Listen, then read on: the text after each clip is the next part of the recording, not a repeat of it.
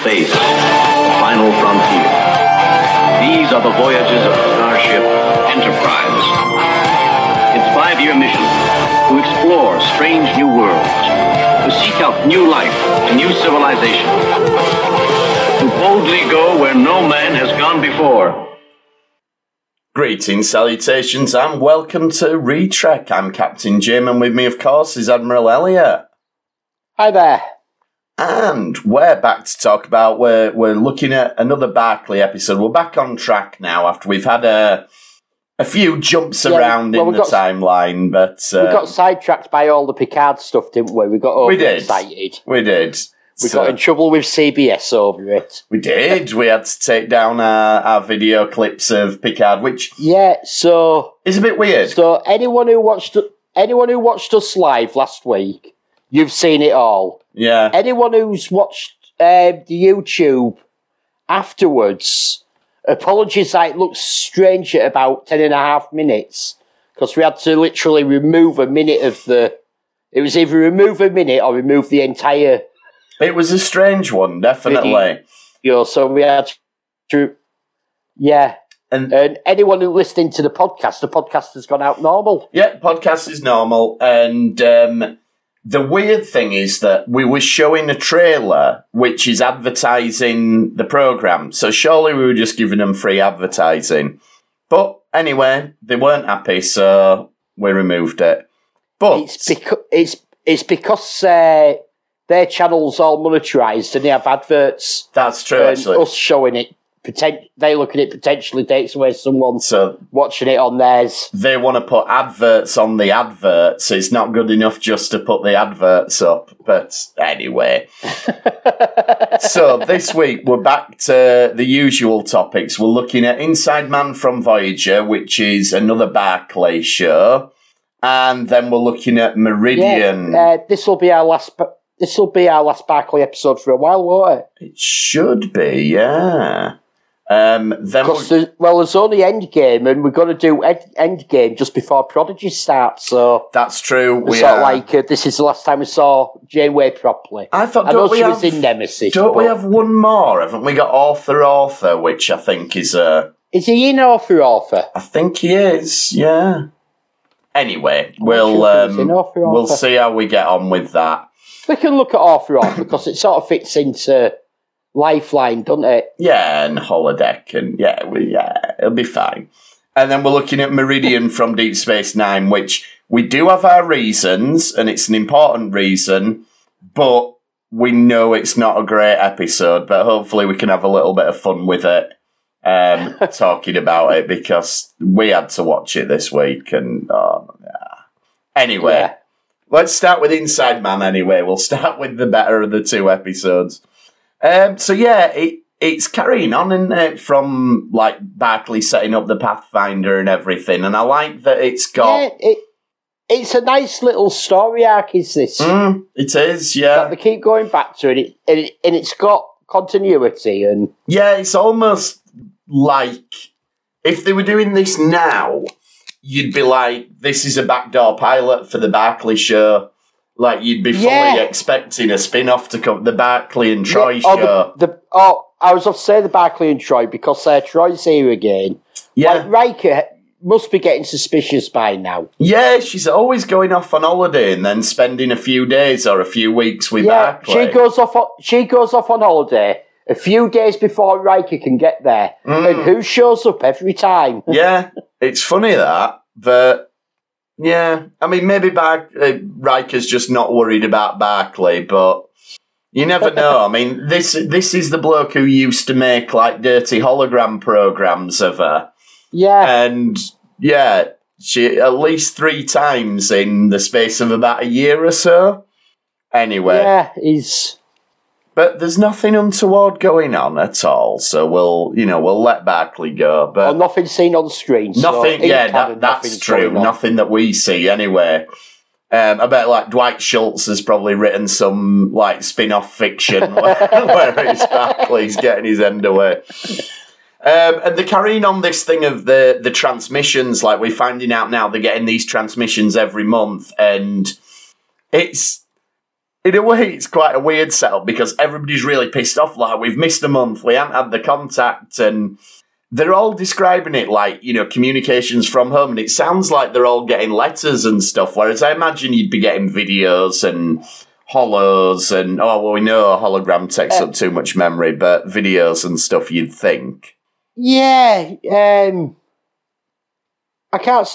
I can't see why they wouldn't be getting some form of video contact. You'd have thought so, yeah. Um, and the, it ends up with this this hologram of Barclay coming through, and straight away Barclay's much cooler. And it took me about half the episode to put my finger on it. So I'm like, it, it reminds me of somebody, and it's it's Ace Rimmer from Red Dwarf.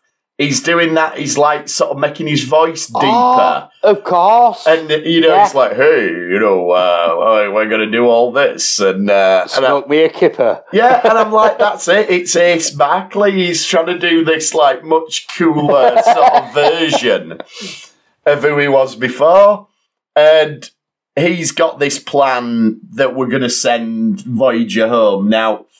Every time in Voyager they say, "Oh, we've got a thing that's going to send us home," obviously the viewers are going, "No, you haven't."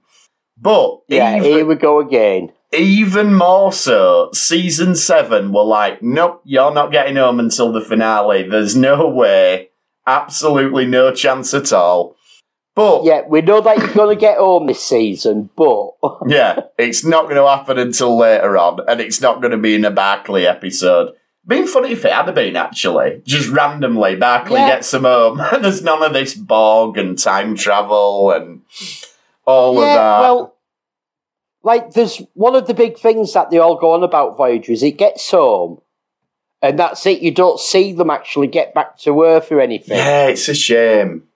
And like, there's almost uh, an argument in there, there for why couldn't Barclay have actually done something in the penultimate episode, and then we Yeah. have an episode a bit in the vein of um, like after Best of Both Worlds. Mm, Um, you had oh, family. called with Picard Family. with family, where we have them all going back to back to Earth and acclimatizing and Yeah, I mean, this is a thing again that you can sort of get away with in modern TV now, whereas you couldn't back then. Like, your season finale and your series finale had to be a big sort of wham bam spectacular, and now you you can do Yeah. it a bit lower key, like that that recent. Um, mini-series of the stand it, it was all wrapped up by the penultimate episode and then it, i think they even called it the coda episode was the final Yeah. episode and um you know not to give away spoilers to anyone who's a big fan of arrow but the last couple of episodes of arrow are not what you'd expect and you know you, you could get well, the last two episodes of Arrow are backdoor pilots that aren't getting made. Yeah, well, exactly. But you know, you'd expect the all the monumentous stuff to be in the finale, but you can do stuff like this now and have a bit of time to Yeah, see what's going on with your characters. I mean, having said that, Babylon 5 kind of did that. Like, the last episode is pretty much an epilogue, and it's just. well, well, Babylon 5's a funny case, isn't it? Yeah. Because Babylon 5 was meant to was originally meant to run for five seasons. Mm. They got told at the start of the fourth season, this is your last season. So season four is amazing. There's so much Oh, yeah, goes yeah, on yeah. because they crammed they crammed season four and season five into it, and because it had been so amazing, they renewed it to season five, yeah. and they had no story for it. So you just get these, and a lot of the episodes were almost epilogues to closing up little loopholes. And, Yeah, but with that one, the thing is um, that the actual finale episode of Babylon 5 was the season 4 finale, but then when they got renewed, Yeah. they held it back. and so it shows that now happened in season 5, really, if you can have your Oh, yeah. season 4 finale as your series Oh. finale. And it still makes sense. Se- season five of season five of Babylon. Like I love Babylon five, but season five is very unremem- unremarkable. Yeah, it is. I remember there being sort of right towards the back end, there's some decent stuff, but the the first two Yeah, thirds th- of the but there's- season are nothing to anyway. Uh, but that's Babylon Five. But yeah, so Voyager, they could have got home earlier, and we could have done something with it. But we know going into this episode, yeah, this this is not how you're going to get home. But No. we have a bit of fun finding out how they don't get home on this one. So Ace Barclay takes the doctor's mobile emitter, and straight away you're like, right, this this is this is dodgy. This is, there's got to be something Yeah. going on here that's not not above board. Um, uh, there's all this quite good stuff where he's like buttering him up and everything. Like he's calling Voyager the miracle ship and all this business Yeah. And you know you you're famous back home and i imagine that's true that like there would be stories about voyager once they started hearing about it and Yeah, well, like originally there'd have just been another Federation ship that was lost, and you'd have had the mil- the military style letters going out to the families. Yeah, yeah.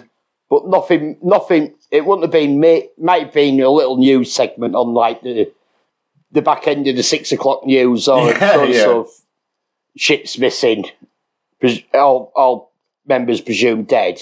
But then when it's discovered what's happening with it, that'd probably be quite big news. Mm. yeah i reckon they'll have done stuff in schools like they'll have been like let's all write a letter to the crew of the voyager and you know it's like a, an exercise to do like what would you tell the crew Yeah. of the voyager i could see that happening um then I like there's a bit where th- they sort of acknowledge some of the daft stuff, like where Tom sort of runs through all the things that could have got him home but didn't get him home. and it's like, oh, what about that time when we had the slipstream, and what about the time when we thought we could do this? And you're like, yeah, Yeah. that's that's quite good. I like that you're you're poking a little bit of fun at it now because there has been a lot the, of the sub the subspace catapult. yeah, exactly. So I think that's good fun.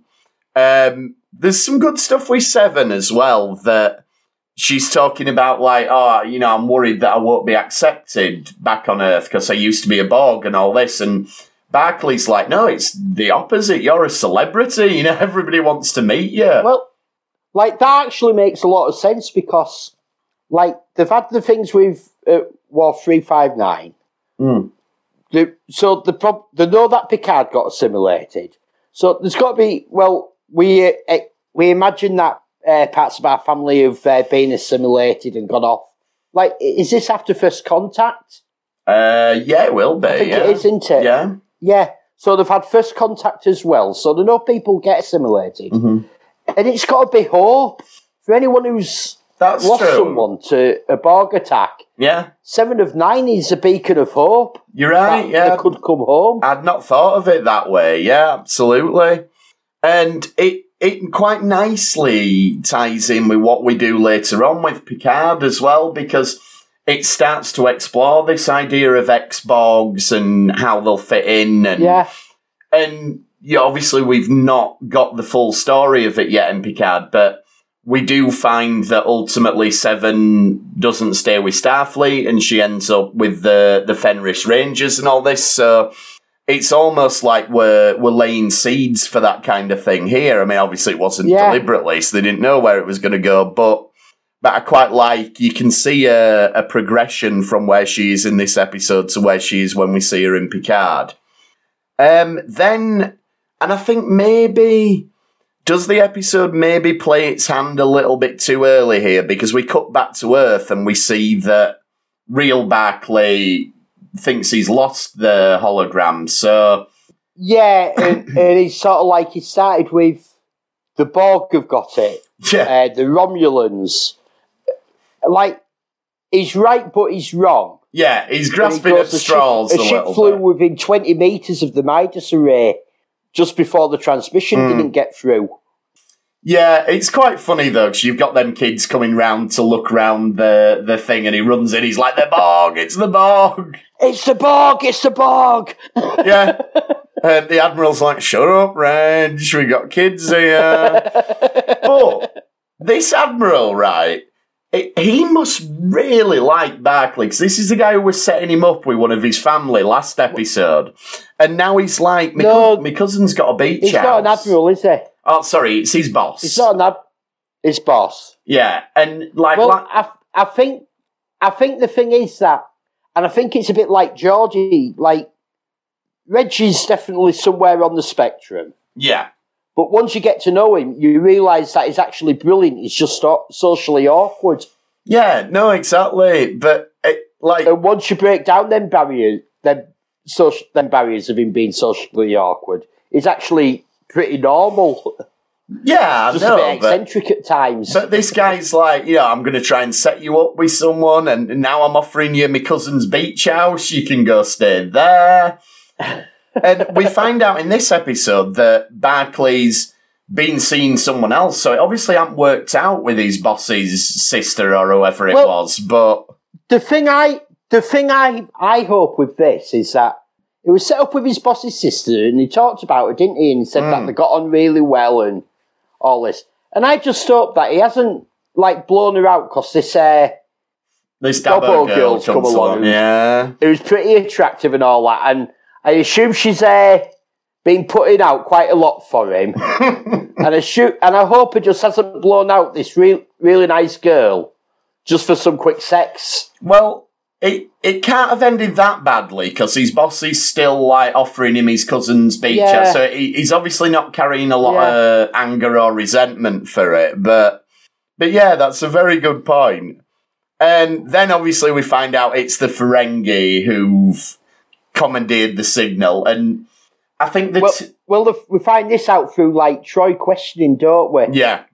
I'm empathic and t- can tell when you're lying. Yeah, well, that's when she, yeah, when she interrogates the Dabo girl. But we do get a scene of the Ferengi where it just shows Yeah. the Ferengi intercepting it, and they're the kind of more leaning towards the TNG style Ferengi, I think, than yeah, the I DS9 I style. thought this that it was almost. I thought this. It, like I was thinking when I was watching this. I'm thinking, was this made before DS9, Yeah, it, or have they just totally ignored everything they developed in DS9? It's yeah, they're very much like we got them sort of in early TNG, like in Menage a Troi Yeah. and stuff like that. yeah. I mean, they have some funny stuff where they're like, "Oh, we want we want seven of nine for oo-mox, and also to get the Borg technology." but mainly, look at her hands. I bet she gives good oo-mox. She's just horrible, but but that's the Ferengi for you. Um, then we this is where we meet Troi, and she's on a beach and seemingly sunbathing, but if you look at the lighting and everything in this scene, it looks freezing. This looks like it's been filmed in winter, but they've had to all pretend that it's actually really Pretend It's the middle of. Yeah, Yeah. if you look at it, that sky does not look very warm. That may- maybe it's because you know we we haven't had famously we've not had the HD remasters of Voyager yet, so maybe it's a color correction issue or something like that. But I really get the feeling that they were absolutely freezing when they were recording this. and it's cool though that we get like lots of different aliens. Like, you know, we've said lots of times like we don't Yeah. see much of Earth, but to see Earth and see the different aliens and everything, I think that's all really cool. And I like that Troi straight away when she sees it's Barclay covers up. Like, I mean, Yeah. obviously she's wearing a swimsuit. she So up, and, and she says it again. Do you know how inappropriate it is to follow your therapist on holiday? yeah, exactly. But he keeps doing it. He does. and it's probably because she always drops whatever she's doing and goes off to help him on his latest Yeah. adventure. So he's had a really good success rate with it so far. Yeah, so why wouldn't he keep into it? Yeah, exactly. It always works. And we find out that we've had, we've missed Geordi's birthday party, and Barclay's done a duet with Data, and all this stuff. So he's obviously Yeah. still keeping in touch with the the TNG crew, which is nice. Um, but obviously, we're only going to get Councillor Troi in this episode. We're not. We mentioned Riker a couple of times, but we're not going to see him. Like, I'm trying to remember. I'm trying to fit in the time here. Is this before insurrection? I think it's maybe after Insurrection, but before Nemesis at this point. Right. It's got to be before Nemesis because Janeway's in Nemesis. Yeah, exactly. So, but if Troi's together with Riker, it'd be after Insurrection. Yeah, so it would. that that's I Yeah. assume that's where it fits in the timeline. And I like that Troi straight away is really skeptical of it all. Like, oh, come on, Reg, you know, you're always saying it's this, that, all the other. Yeah. I mean, to be fair to him, in the episodes that we've seen, he's always been right. But we don't know that he's not doing this every couple of weeks with Troi. Well, well, yeah. It's so and like we saw the epi- that episode, um, or the changing, uh, genet- genetics, Genesis. Genesis, yeah. when they in Genesis, and Doctor Crusher says about how he's always coming into sick bay. Exactly. So I'm There's something wondering. wrong with him. I'm wondering if every counselling session he has we try and we just don't see it, that he's coming out with all sorts of stuff like, Yeah, oh, the Iconians, we can we can use a gate. Well, I mean, Tom makes that joke later on, doesn't he? But you know, he could be like, oh, we, we can get Voyager back through an Iconian gateway, and all we need to do is this. And Troi's just like, yeah, yeah, Reg. But the the only time we see it's when he's right because it makes a good episode. But yeah, yeah, I imagine she's pretty fed up of all of this. And she straight away works out, like, from what he's saying, oh, you've got this ex girlfriend who asked you loads of questions about the work you were doing. And we're yeah. She wasn't interested in anything else. What did she do? She's a Dabo girl. yeah. So Troi pretty quickly works out what's going on. And there's the bit later on in the where Barclay goes and he, he tells his boss about. You're like, there is no way he would not get fired. Like, after what he tried last time, and we know he pulled it off, but he went and he hid in the thing, and now he's going to him and saying, oh, Yeah. That uh, I accidentally told the Stabbo girl all about all his plans, and now she's commandeered the. I, I mm, think he'd be in a little bit trouble. Maybe, um, maybe he's got a boss like our prime minister who just won't sack you no matter what you do. You know, it's I've Until you resign, and, then he sacks yeah, you. and then he sacks you. yeah, so I've had um, I've had Barclay's apology, and it's all fine, and um, we'll see how it goes. Um, then yeah, like you said, there's the bit where um, Troi threatens her, like, "I'm I I've got empathic powers, and I can get you locked up on psychiatric grounds." Like, I'm pretty sure this must be violating like the councillor's code of ethics or something. Yeah. Um, I mean, it's good to see I Troi being badass, I, but I think she's playing with that. She's hoping this Stabbo girl won't realise what dodgy ground she's on with the threat. yeah, it's a it's a bluff, maybe. Yeah, I mean, it is good though to see Troi kicking a bit of ass and everything. Like we've said, I don't know how many times, like she was so much of a better Well- written character after TNG finished. Like, Well, it it actually started after um, Chain of Command with Jellicoe. When that's true, actually. Yeah, you're right. As soon as she got in the uniform, she improved. You're right. She did. It's like, why did you put her in the stupid uh, costumes for five, six years? Yeah, well, we know why, but um, but Well, yeah, you're right. Yeah, we know why. the yeah. character did get a lot better after that. Um, so then they find the Ferengi ship. They work out that they're trying to steal the nanoprobes and everything. Meanwhile, you've got this weird subplot of the Doctor saying, "Oh, let's go play golf, Barclay." And you get this scene of him on the holodeck, and the Doctor's kitted out in all his golf gear and everything yeah, and they end up having a bit of an argument. And Barclay does make a decent point. Like the doctor says, like, "Oh, I'm not happy that you're using my emitter to play board games," and he says, "Well, you know, should I be using it to play golf either?" Which is a fair point, Yeah. But then he don't need it to play golf because it's on the holodeck. So, um, yeah. I think it's also. I think it's also that he has to borrow the Doctor's mobile emitter. that's true. and he hasn't returned it. No, and the he's doctor's just- feeling like, I don't mind you using it at times when you're doing something, but if you're just sitting around in the uh, mess hall Why can't I go socialise with the crew? Well, that's it. Exactly. Like he, he's doing this thing where he's doing impressions of Janeway and he's having the crew laughing and every and everyone's Yeah. loving it. Which, yeah, to be fair, I can see that. Someone comes in, does impressions of your boss, and yeah, I could definitely see people finding that amusing anyway. And they end up doing diagnostics on him and everything, and apparently it all shows he's okay, but he's clearly not because he ends up taking out seven of nine and sending Voyager towards this anomaly. Well, what they're what they're looking for is if his programs start to degrade, right. and his and his program isn't starting to degrade. It's just been rewritten to do different things Yeah. than it's meant to. Yeah, you're right. It's actually working exactly how it's been sent through to work. You're right. Yeah, that does make sense. Yeah, they wouldn't detect anything wrong with it, but Yeah, It's just- they're looking it's- for something actually. They're looking for actual bugs in the program. Yeah. and there isn't any bugs. no, it's It's, just it's doing what it's been told to do. yeah, it's it's that its mission's changed now. yeah. And then the Ferengi, I like how one of them, and it's a cheap joke, but fair enough. But he, he's on about getting lobe enlargements once he gets all his Well, money. we're talking what they have to do with all the money. yeah, I'll have Yeah. lobe enlightenments. But they're all going, yeah. I mean, it is good. Yeah, it's funny stuff. Um, we've got a lot of smutty Ferengi this week, actually. Once we get onto Meridian, we've got even more smutty Ferengi. So.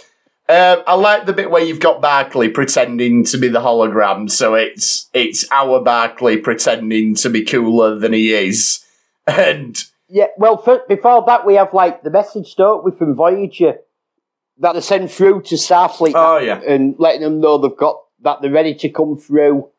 But it's being intercepted again, and like it starts with Janeway, sort of her speech is, oh, fast forward this, just get to the good stuff. yeah, and it, it's a hologram and is in line with the 74th rule of acquisition. Information is profit. yes.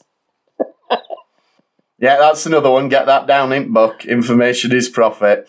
They brought out a book, didn't they, with uh, all the ones that had been spoken on screen, but we still Yeah. haven't got all of them officially. Um, then, yeah, it, Ace Barclay tries to escape with Seven, but it's all a bit anticlimactic, really. Like, they just go beam them off, and then you don't even see them beam them Yeah. off or anything. It just it all happens off screen and presumably they deactivate the the hologram and and they don't go. And they don't go they don't through go this. through. But This fold. Um, J. J oh, it's a stupid made-up name. yeah, it was. Gigantic fold. Yeah, something. something It was like a that. technobabble. You fire a beam into a red red sun, Yeah. And it'll fold it, fold space. it does look like it were going to work because the the Well, it opens the doorway, but it kills them all because there's massive radiation. yeah, And there's the- no shielding that can protect them. Yeah, true, true. But um, yeah, and weirdly, Voyager and you know the crew of Voyager don't really find out what's actually been going on in this one. Presumably, Barclay will tell them in the next communication next month. Yeah. But for now, they're like, "Well, we don't know why you went crazy and tried to kidnap Seven." And Yeah. um, so yeah, presumably they will get brought up to date. And this quite a funny scene where Tom like says going on this, oh, we've met an Iconian and he's gonna take us back through this and there's this sort of thing of oh Harry's really gullible, which I think's mentioned very briefly earlier on in the episode.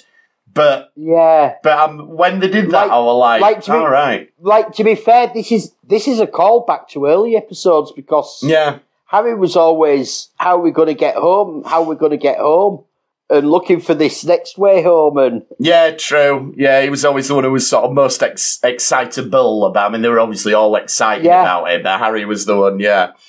Um, and then there's Barclay's made the the program a bit more security conscious, which we know because it nearly goes for Troi. And then now this reminded me of uh, this reminded me of um, RoboCop Yes, yes. With yeah, you have 10 seconds to of, comply. please state the nature. yeah. And then Riker's setting Barclay up now as well, so he's yeah, well, he's having no. well, maybe Bi- Riker's a bit worried that uh, Barclay's uh, sort of moving in on the. In, no, no, it's not his wife yet, is it? It's just his, Uh, yeah, still his girlfriend.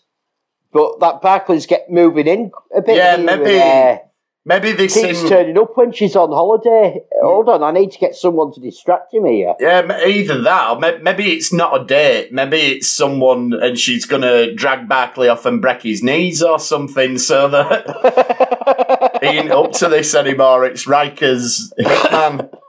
Um, yeah, so I mean that's a good fun episode, and like I say, it's nice that it they, they've carried episode. on this arc, and it's always It- good to it- see. like, what are we about four episodes into this arc now? yeah, yeah, it's Barclay's become. So it has been quite good that it's been he's one of like wasn't it had been so easy for it to just be a throwaway episode Yeah. of a guest star, wasn't it? The first one. Definitely, but he's become one of the more frequent recurring Voyager characters Yeah. now as Barclay, and it, I think he works really well. So now we're going to move on to Meridian, which, as I said at the start of the episode, we know that this I think is- everyone should watch this. Well, ev- everyone should, but it, yeah, we know this is not a great episode of Deep Space Nine by any stretch of the imagination, but very early on. it was um, was it last year or the year before? It was voted in the uh, ten worst episodes of Star Trek.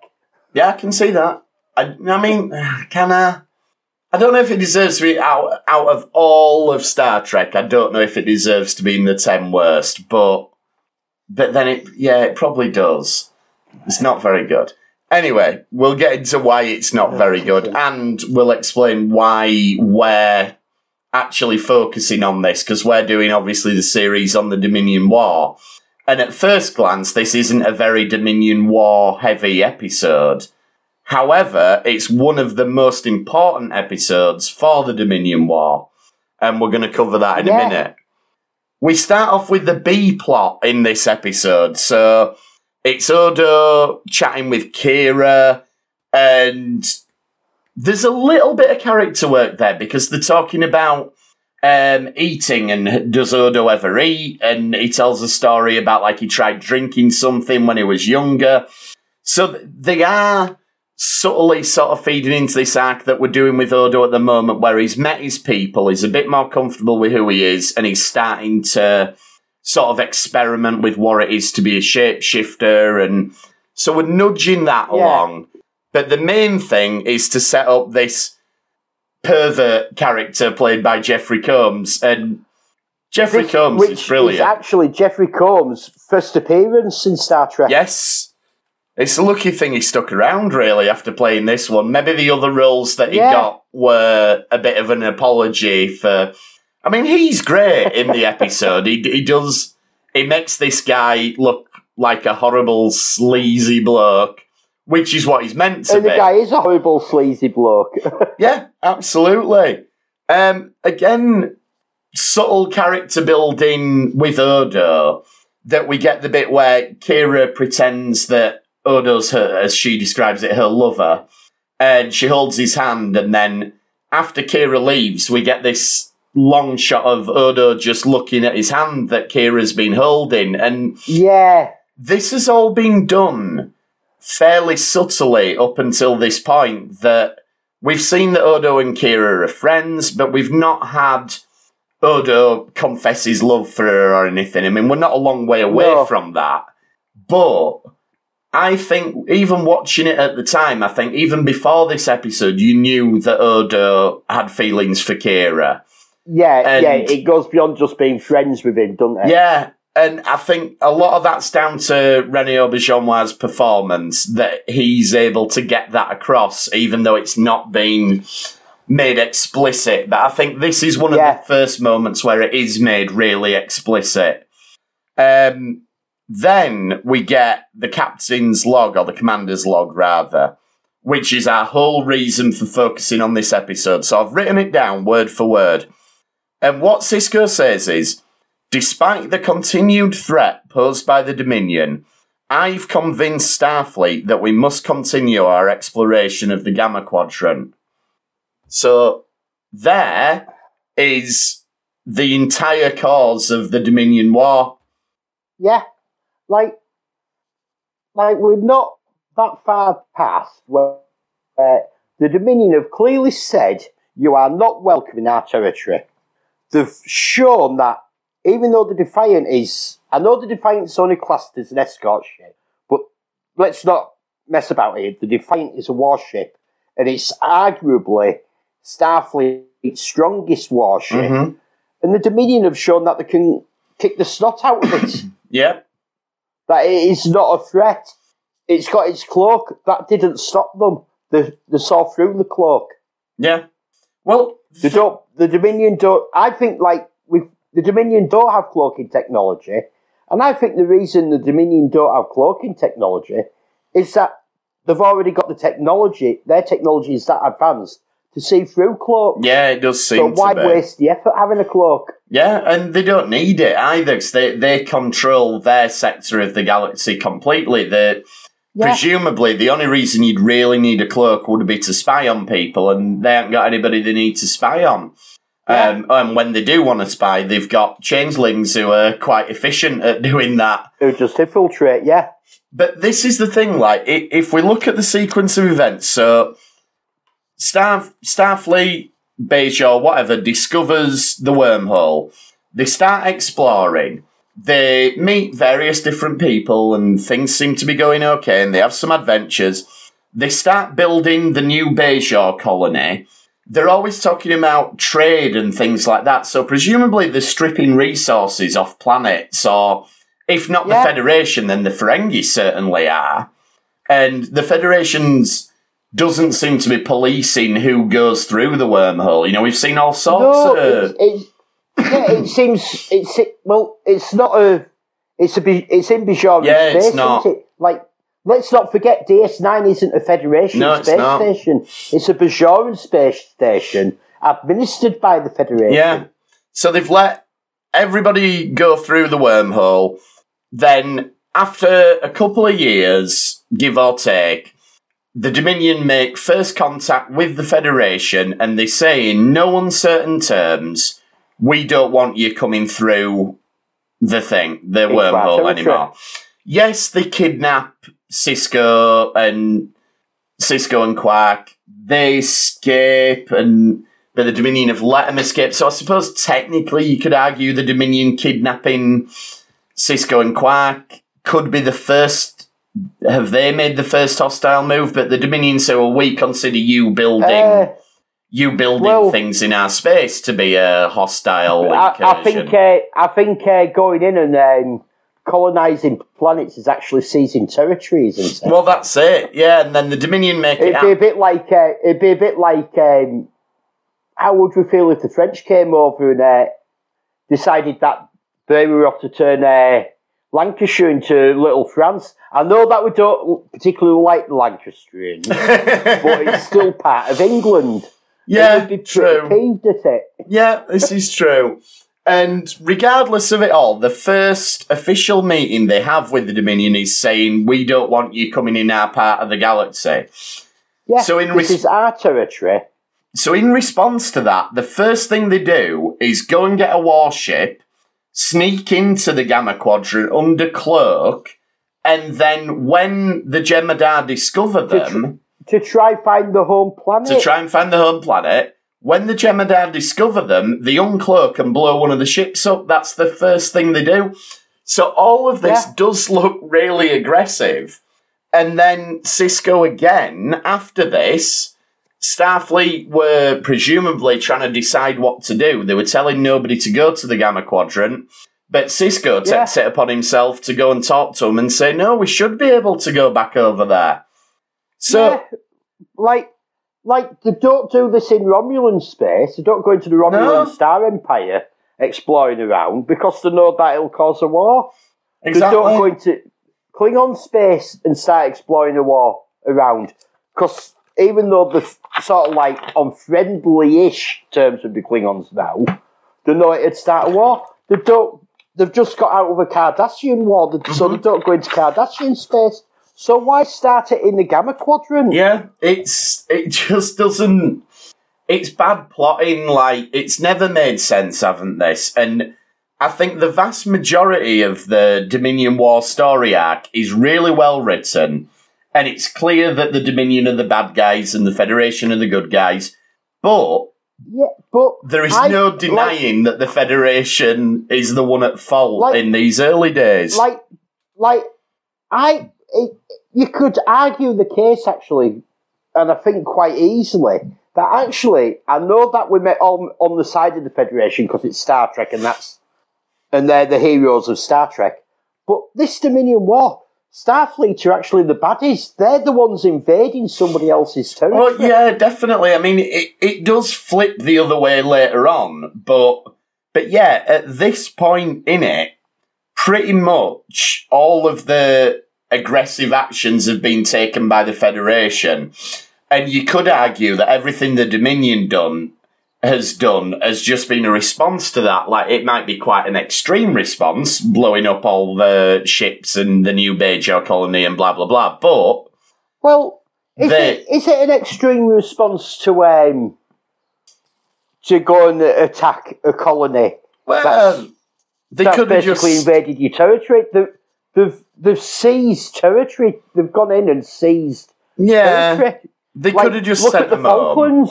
It's a tricky one, isn't it? Because you want to be on the Federation side, but when you look at the I'm sequence going of events, It's Star Trek. We're meant to be on the Federation side, but r- till everything till this point, the Federation are in the wrong.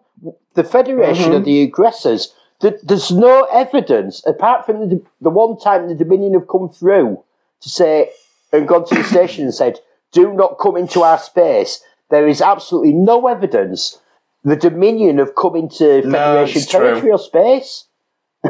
yeah, it is funny. Um, There's so nothing. It's all aggression from the Federation. it is, which is a shame, but there we go.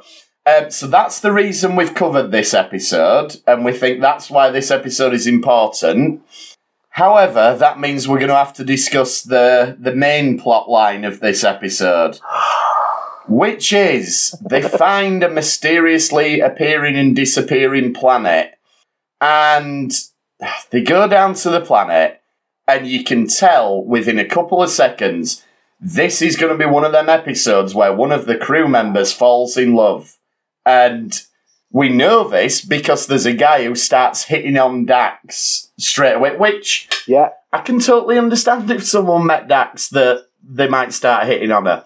But it doesn't mean it's entertaining for us to watch.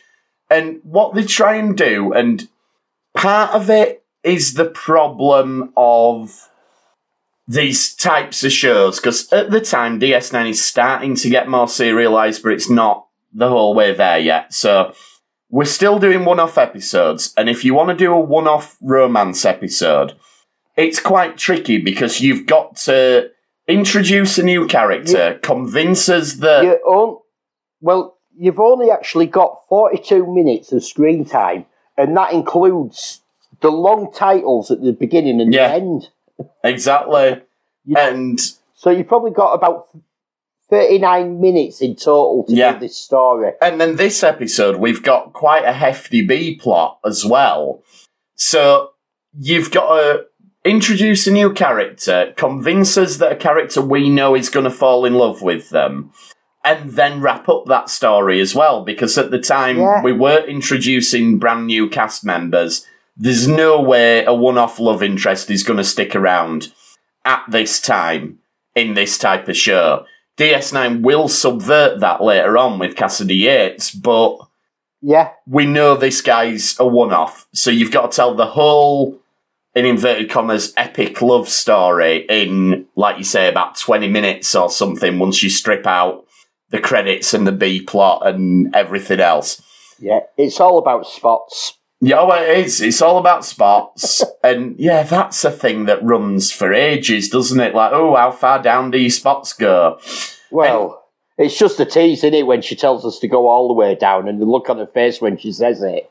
And then we never get to see it. Like, Huh? Yeah, I mean, you do see that in one episode. I'm pretty sure you see a Trill's feet, and the spots do go down to the feet. So Yeah. she might have been meaning to make it sound suggestive, but she was actually literally just telling the truth that they go right down to the feet. And then they try and do things where, and you've got to do this when you've only got that amount of time for a love story. So they try and have a few shortcuts to it. So what they try and do is go, oh, look, they've got this connection because this guy notices things about her that no one else does. So they have this scene where he says, like, oh, do you always bite your lip when you're concentrating? And she goes, oh, I guess I do. And like, no, Dax has never done that in any other episode. Like, if you're going to Yeah. have someone notice, like, a character trait, make it something that is actually a character trait that that character's got. Like, Dax always had this really distinctive walk where she put her, her hands and clasped her hands behind her back when she walked. Like, Yeah. make it that he notices that. But no, we'll make up a new character trait that's never been mentioned before, never will be mentioned again, just to make it look like these characters are, are connected to each other a bit. But It's just, it's just rubbish. And the thing with the planet's not that interesting either. It's, oh, well, we go to another dimension, but we don't really know why. It's, it's Yeah, just, it's and- lame. And then we come back every 60 years for a week or so. yeah, so we, we have his first meal and his last meal, and we do all this business. And he does that thing where he scoops the fruit out and he feeds it to Dax. And Yeah, yeah. Um, she's got a fruit, and he goes, "No, this is how you do it." And it basically removes the entire yeah, what you'd think is the entire fruit and scrapes the rind. Well, why not just bite the rind in the first place? yeah. because he's being cute, isn't he? It's all this cute banter. it's going to win Dax's win Dax's heart over. The B plot's not much better. so we've got Jeffrey Combs' character, and there's a good joke. The, he's what? Sorry. is it Theon? Th- yeah, something like that. And there's a good joke where um, Quark says, "Oh, you've not been in the holodeck long," and he says, "Oh, I don't, I, I don't need long." And Quark's like, "Oh, not with my programs, you don't." And that's that's quite funny. That's quite funny. And then the whole setup to it is he wants a hollow program of Kira. Blatantly, he wants it to shag on the holodeck, and Yeah. Quark's obviously up for doing this, and Well, no, Quark's up for doing this because of how much latinum. Oh, this guy's loaded. yeah, you get stuff like he's got his own hollow suite at his home, so he must be he must be really rich if he's got this. And so you do get some quite funny scenes where Quark does this scam where he's like, "You're the millionth customer, and you've won some drink, and you've won free spins on the Dabo table, and you've won holodeck time." And Kira straight away is like, "Oh, I'll give it to Ensign so and so, and he Yeah, can go." Yeah, it's his birthday. Yeah, and so Quark's just like out of pocket already. he's had to do all this stuff. And then you get a bit later on where he, he's there with his hollow camera and he's trying to get, and he says, he says like, "Oh no, what I'm doing is I'm making a thing of ops. I'm I'm doing this um, simulation of ops." Yeah, people want to see how it all works and they want being a fake Cardassian battle. And I could actually see Yeah, that as being a popular program. Well, yeah, I mean, I've got one of them VR things now, and the first game I downloaded was the Star Trek Bridge Simulator game. So, yeah, yeah, I, I'd be but I could see that being quite popular. Yeah, let's go playing ops. Yeah, definitely. Um, so that is quite believable from Quark, but I like the way Odo, everything Quark says is huh.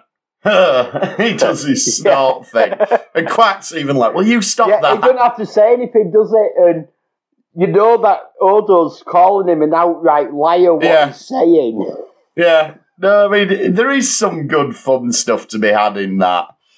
But Like on... to be fair, with this episode, the B plot, the B plot isn't great, but the B plot is actually more enjoyable than the main A Oh, plot. yeah, it's a lot better.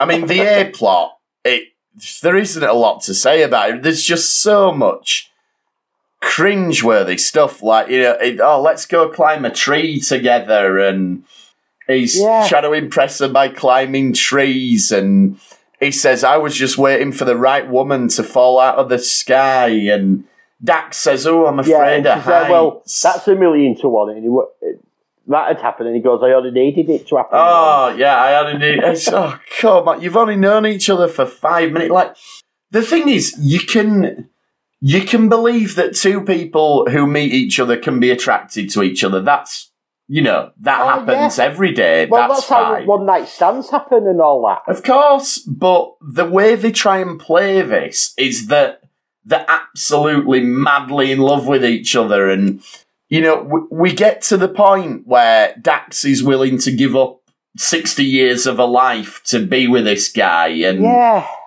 and it, it's so, on one level, you're like, okay, well, a symbiont lives for a long, long, long time. So to the symbiont, that's not a huge amount of time.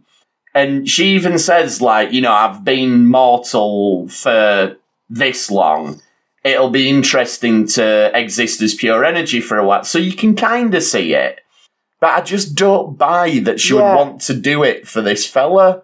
It's just not believable want at all. Yeah, it, it isn't believable. There's quite a good bit though But where it's like we say, it, it, it, it's like we say, it's that problem with standalone episodes at this time. In 40 minutes, that you've got to tell a love story. yeah, I mean you can do it. And the love story isn't all that's happening. But here, the love story isn't all that's happening because you've got the B plot and you've got the rest of the A You've got the thing on. about the planet, and yeah, there's Yeah. there's quite a good bit where Dax is um, speaking to O'Brien and Sisko up on the Defiant, and they they know what she's up to, and they sort of look at each other like, "Hey up, yeah." Eh." Which I quite enjoyed that bit. I think that's quite funny. And yeah, so they end up, they come up with a way of stabilizing Meridian, so everybody's happy. But we can't do it until the next time it appears, which is in 60 years. So straight away, this guy's like, well, I'll, I'll leave the planet and I'll, I'll come and live with you. And there's quite a nice bit with Bashir and Dax where he's saying, oh, well, Quark won't let you in at Tongo as much now if you've got a boyfriend. and Dax gets really offended, like, no, no, I'm, I'm, I am really good at it. So, the, you know, there's some not bad stuff in it. And, but eventually he decides he can't leave, so Dax is going to stay on Meridian. And there's a really nice scene between Dax and Sisko where it, know, the, it starts off with I don't think anyone's ever asked for a 60 year leave of absence before. But then it does turn into quite a touching scene where they're, they're talking to each other about their friendship and, you know, by the time you come back, I'll be this old and all of that. And I think it's really well acted by the two of them. And I think you, it really does get, agro- get across how good of friends they are. But all that does is showing the the chemistry between Avery Brooks and Terry Farrell makes you realise that there's nothing between Dax and this fella. It, it's just anyway. Um, Yeah, So- they're, they're playing as being friends, and they've got more chemistry than Dax and his fella. Exactly. Throw a life away for. Yeah, it's just, and then obviously it doesn't work because there's no way we're writing Dax out of the story, and there's no way we're keeping this bloke around because he's just dull as dishwater. I mean, it, who's worse? Is he as bad as Bareil, or is he worse than Bareil? I think maybe Bareil's a little. I think he's worse than.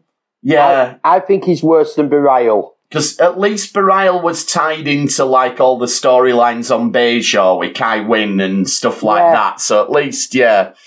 Um, then obviously it doesn't work. They have to beam her up, and that's it. Really, she's just there, a bit gutted at the end of the episode. Well, it'll take me sixty years to get over it. It won't, Dax. Trust me. It won't, Dax. It's not gonna. Worf's gonna be here next season. Don't worry about it. Yeah. Honestly. and we've got um oh what's the captain with the see-through Captain head? Boday with with his see-through Yeah, head. she's got Captain Boday. exactly. Don't don't worry about it. You'll get over this one. And then back in the B plot, then Quark's um, made his holodeck program, and you get this bit where Odo and Kira realise what's going on, and Kira, I've got a better idea. And I'm not quite sure I buy that from Kira. I think Kira had just gone and chinned Quark for this rather than. Yeah, I I could buy it as actually Odo. I've got a better idea more than Kira. I've got a better. Yeah. I could buy Odo doing this. Yeah, because Odo's got a bit you're of affection Kira, for Kira would have just gone and chinned him. Yeah, it's you can see like oh it'll be funnier if we do this, but Kira would just be like, no, I'm not having this. And yeah, Kira doesn't strike me as the sort of person who would treat it lightly. You trying to use her image as a sex holodeck so program. you've you've written a holographic uh, sex program with me as the main character. yeah, I don't see Oh, that. I've got a. Fu- I know what I can do. That'll be funny. I'll put your head on my body. Yeah. and that'll be an end to it. We won't say anything else about it after that. So I mean it's it's a funny payoff to the storyline, but I'm not not sure I believe it with Kira just because Kira's Kira. Uh, if I were Quark, I'd be very worried about my safety at the I'm I'm surprised Quark did it. It must have been just the amount of money being offered. Well, you saw it, didn't you? Because he pulls out like, and it isn't strips. He's pulling out um, bars of Yeah, gold pressed latinum. So he pulls out one, then he pulls a second out, yeah. and then he gives him something else So it that's in a box. it must He, be he throws it. That's a serious amount he's giving over. It must be enough money for Quark to retire and escape from the station if he needs to, if Kira finds out Yeah. about this. Uh, so he's lucky, really, that she must have been having a, a nice day because she sees the funny side of it.